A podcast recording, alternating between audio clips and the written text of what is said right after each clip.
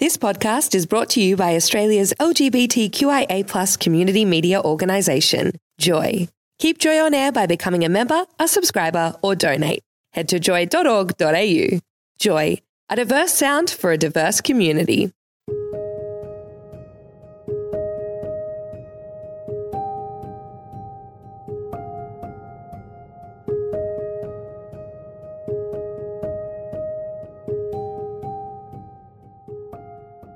Thanks for downloading the Let's Talk About Suicide podcast.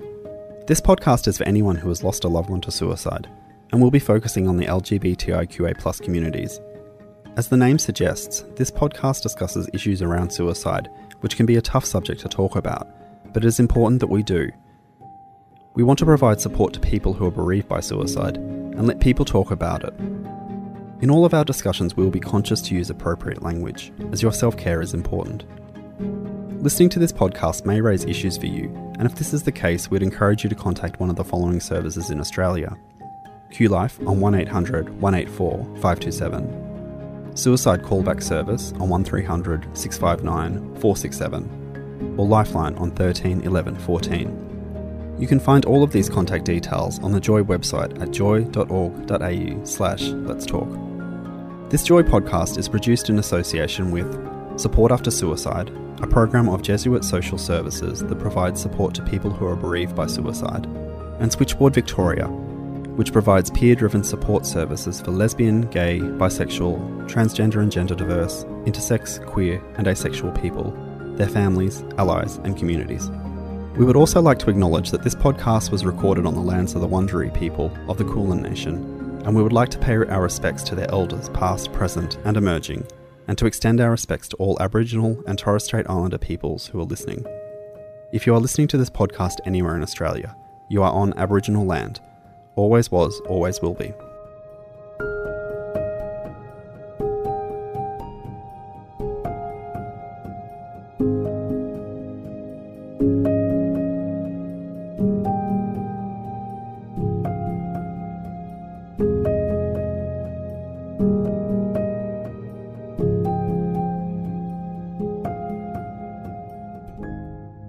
Welcome to this episode of Let's Talk About Suicide. My name is Hamish Blunk, and I'm your host for this podcast. Also guiding you through each of our episodes are our two wonderful experts. We have Joe Ball, who is the CEO of Switchboard Victoria. They are also an LGBTIQA community leader and use the pronouns they, them. And Dr. Louise Flynn, who is a psychologist and also the manager of Support After Suicide. In this episode, I'm going to introduce you to four people who have lost a loved one to suicide and who let me interview them for this podcast. They are Alice, Bo, Lara, and Peter. It takes a lot of courage to share such a personal experience, so I'm very grateful to each of them for speaking so openly. Even though each of their stories are different and even different from my own, there are lots of common feelings and themes that come through. Even though listening to their stories can be difficult and heartbreaking, there is a level of comfort and reassurance in knowing that you're not alone in experiencing these things. Right now, we'll get to know Alice, Bo, Lara, and Peter a little bit. In future episodes, we'll hear more about their experiences relating to the theme of each episode. Let's start with Peter. My name's Peter. I'm 46 years of age. I lost my partner Des to suicide. I lost him just over three years ago. Um, he passed away on on Father's Day in 2015. Um, we'd been together for nearly 20 years. In June of that year, we went to New York for, um, in part, to celebrate Des's birthday, um, but also to get married. We got married on the 25th of June 2015, and Des passed away on the 6th of September 2015. So, um, never really quite felt like I was married, but I was. And we met down at the docks at a at a dance party that they used to do down there called Winter Days. And yeah, from the moment we got together, I don't think we spent a night apart for the first eight months. Yeah, he was the love of my life, I think. Well, actually, I know, but I live a a very different life now, and my life is very, very different, and it all changed in an instant. but we loved each other. We loved each other a lot. Um, I didn't think I could love anyone any more than I loved him. He was such a larger than life person and such a larger than life character. He um, he was just wonderful. I know when people pass away, some people put you know that person on a pedestal and turn them into a saint and all that sort of stuff. And I'm not doing that with Des, but he was he was he was genuinely empathetic. He genuinely cared for people, which is why he was a great nurse. You know, his his calling in life was to look after and care for others, and he was a nurse, and he was a good one. He was a damn good nurse because and because he just had that that gift of caring for people and making people feel at ease and and and I just think he thought that no one could help him. I don't know. I don't know. It was so when it was so unexpected. Like I just never in my wildest dreams did I ever think that he would he would take his own life. I just had no idea. I know I, have I've said this before, but he, he, he, he never spoke about it. He just did it. I mean, I'm still in disbelief over it because what he did was so unbelievable. Des and I didn't have a fight. We didn't have an argument. You know, we didn't have any sort of disagreement, you know, that night or, you know, in the, in the days leading up to him passing away, you know. I mean, we just got married. I couldn't, you know. I think I was the happiest I was ever in my life. This has probably been the this probably this has been the singular most lonely and isolating experience of my life. There's no other way to put it. It just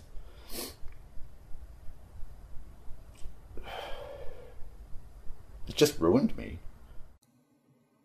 Like Peter, Bo also lost his partner Jeff about two years ago. My name's Bo, and I'm a gay man. I lost my partner Jeff uh, the 27th of March 2017.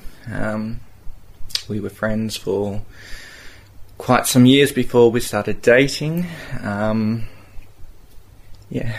it was complicated. It wasn't easy. Um, Jeff uh, was struggling with a lot of mental illness. I guess I was there for him. Um, sorry. uh, um, as much as I could be, but I, I loved him very much. He was such a wonderful person. He was always making people laugh. Um, uh, everybody that knew him just said his personality was just larger than life. And I just think, yeah, I, I miss him a lot.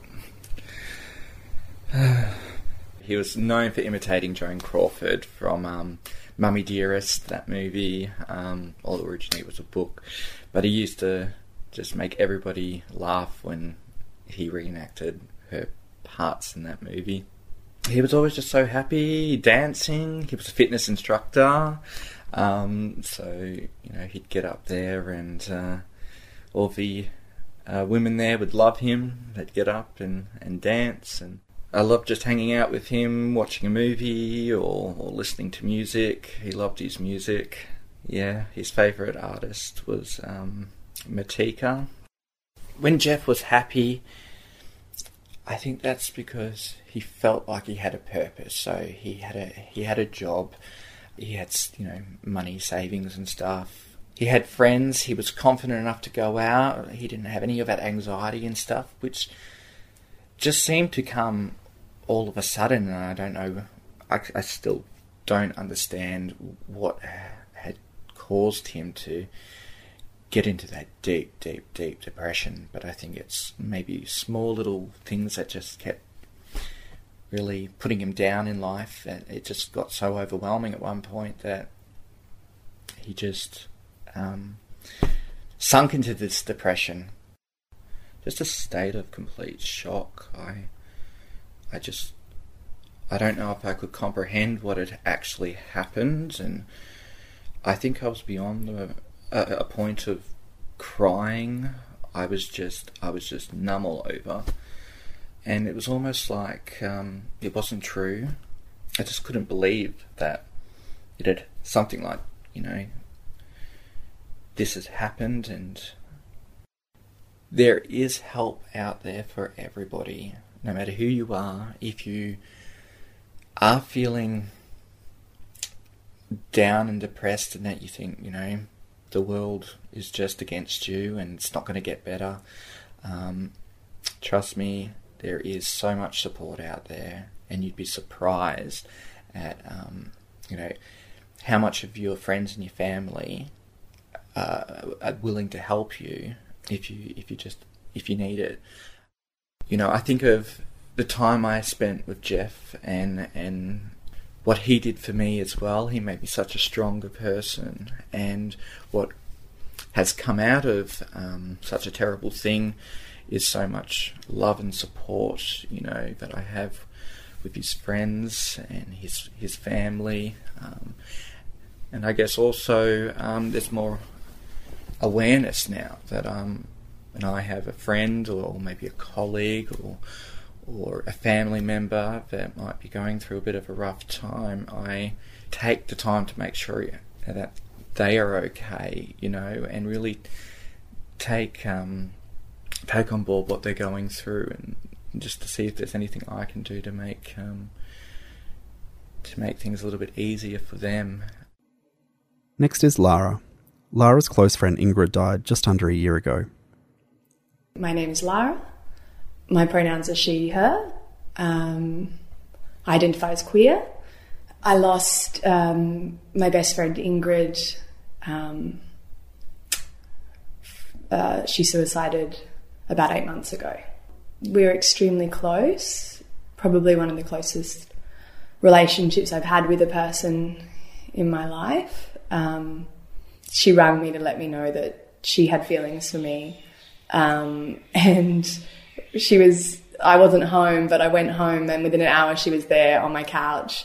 And it was winter, so we were under a duvet and we just chatted and she just poured out all these things and I did the same and, and a, a very firm friendship was established.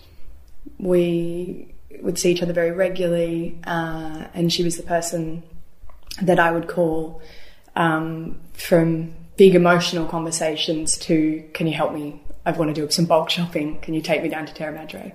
Ingrid was um, known as a prolific reader. She loved reading. Um, and she also loved having deep conversations with people. She wasn't really into small talk. She would sit in cafes for hours reading and taking notes from the books that she would read. That was probably her favourite thing to do with her time. And I think she was also known as a very non judgmental person. She was extremely open um, to how people chose to live their lives as long as they weren't hurting other people. Um, and she was a really good listener um, and a very loving, very loving friend.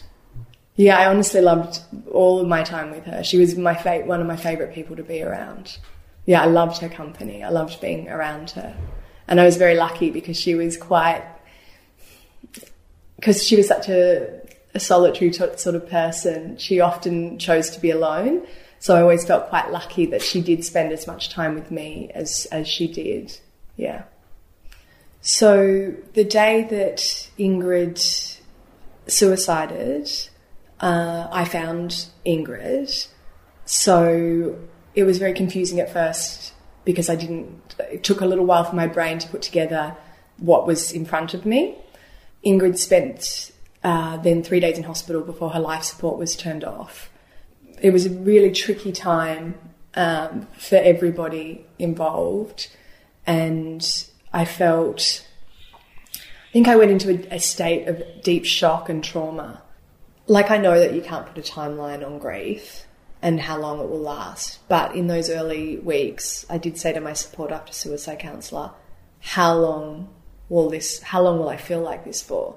And of course, she couldn't give me an answer. She could give me a rough kind of estimate about how long people are in that trauma state for. Like I like because she can never be returned to us. It, I know that I'll have to just live with the loss for the rest of my life, and I know that it's felt different after three months, six months, and as the months go on. But I think I am aware that it's that that that she's always gone, and that it's always going to be sad and hard. The effects that it have on it has on your life, I suppose, and how changed my life is and, and was for so long, I, I find I found that really tricky. All those secondary losses um, that come with it. I know that there is a lot of um, stigma around suicide. I think there has been a lot of work done in the last decade, probably particularly, that is decreasing that. And I think the more voices that there are out there of people that are talking about what it's like to be in a space when you're suicidal is hugely important. So the more people that have courage to talk about that and break that taboo is fantastic. I think that's hugely important. It's not a sprint, it's a marathon. So the support, people need a particular sort of support at the beginning, but they also need support as the months and I'd say even as the years go past. And finally, you hear a bit of Alice's story. Alice was also a good friend of Ingrid, who you just heard Lara talk about, as was Joe, our expert. But even though Lara, Alice, and Joe are grieving the same person, their experiences have been different. My name's Alice. Uh, my pronouns are she, her. Um, I identify as lesbian. Sometimes I also use queer, and I also identify as butch.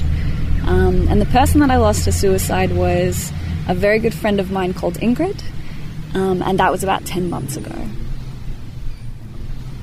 But basically, we met when we were 19 um, which was a few years ago now, and we dated for a few months and then kind of amicably decided that we would rather be friends and um, had been good friends for, um, for seven years.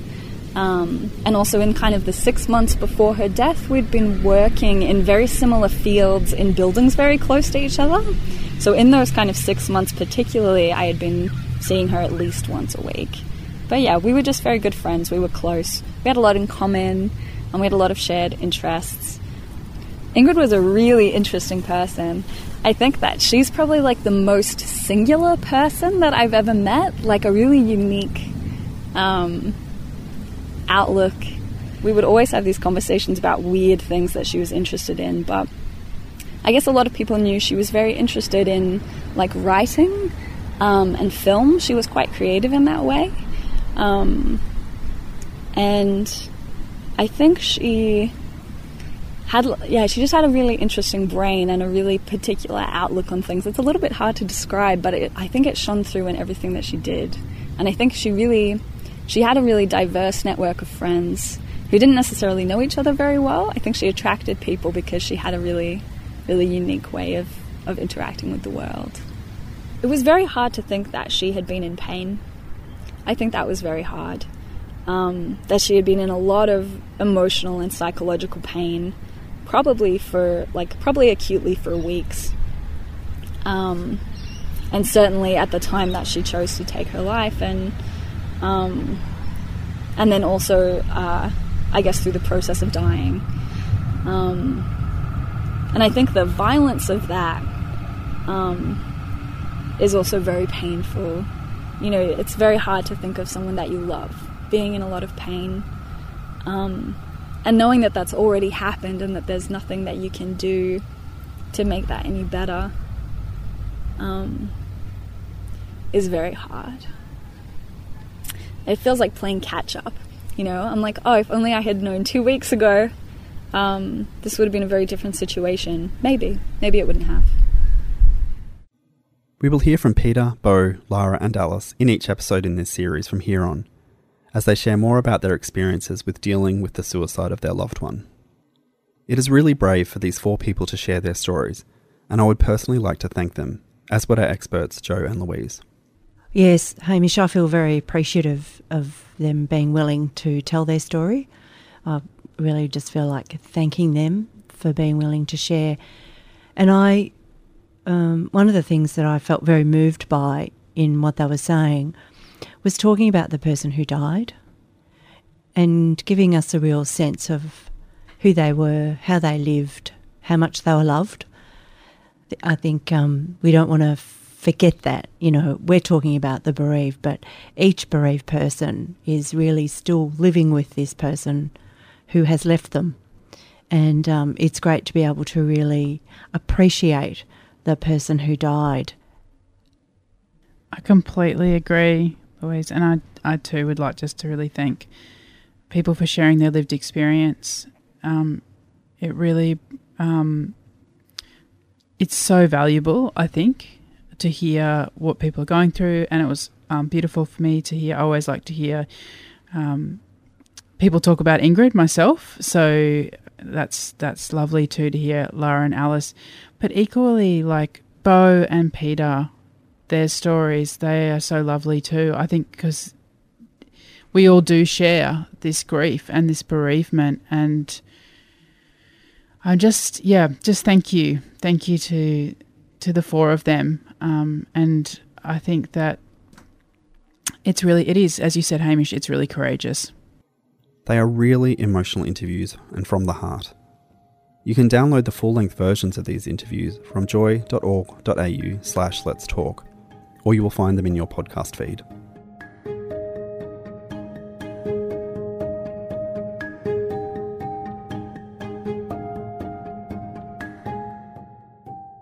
In the next episode of Let's Talk About Suicide, we are going to talk about what you might experience when you are grieving a suicide death. Everyone's experience is different, but there are some emotions, behaviours, and thoughts that are common. We are also going to debunk that stages of grief myth, so join me for that.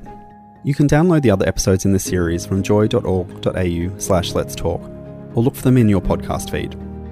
Thanks to our amazing expert panel, Joe Ball from Switchboard Victoria, and Louise Flynn from Support After Suicide and also from the people you just heard from with lived experience Alice, Bo, Lara, and Peter. Let's Talk About Suicide is presented and produced by me, Hamish Blunk. Editorial assistance by Joy Program Director Rachel Tyler Jones, and technical help from Jack Trainor, Joy Production Manager. If you'd like to contact the show, you can email us at letstalk at joy.org.au.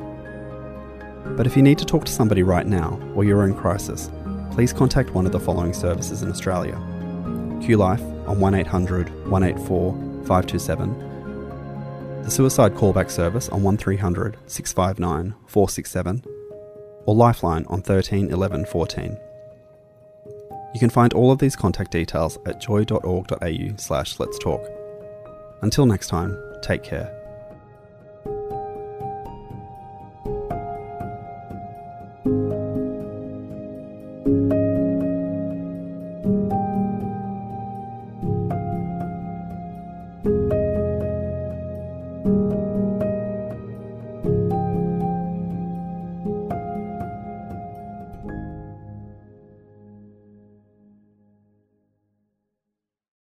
Thanks for listening to another Joy podcast brought to you by Australia's LGBTQIA community media organisation, Joy. Help us keep Joy on air. Head to joy.org.au. Joy, a diverse sound for a diverse community.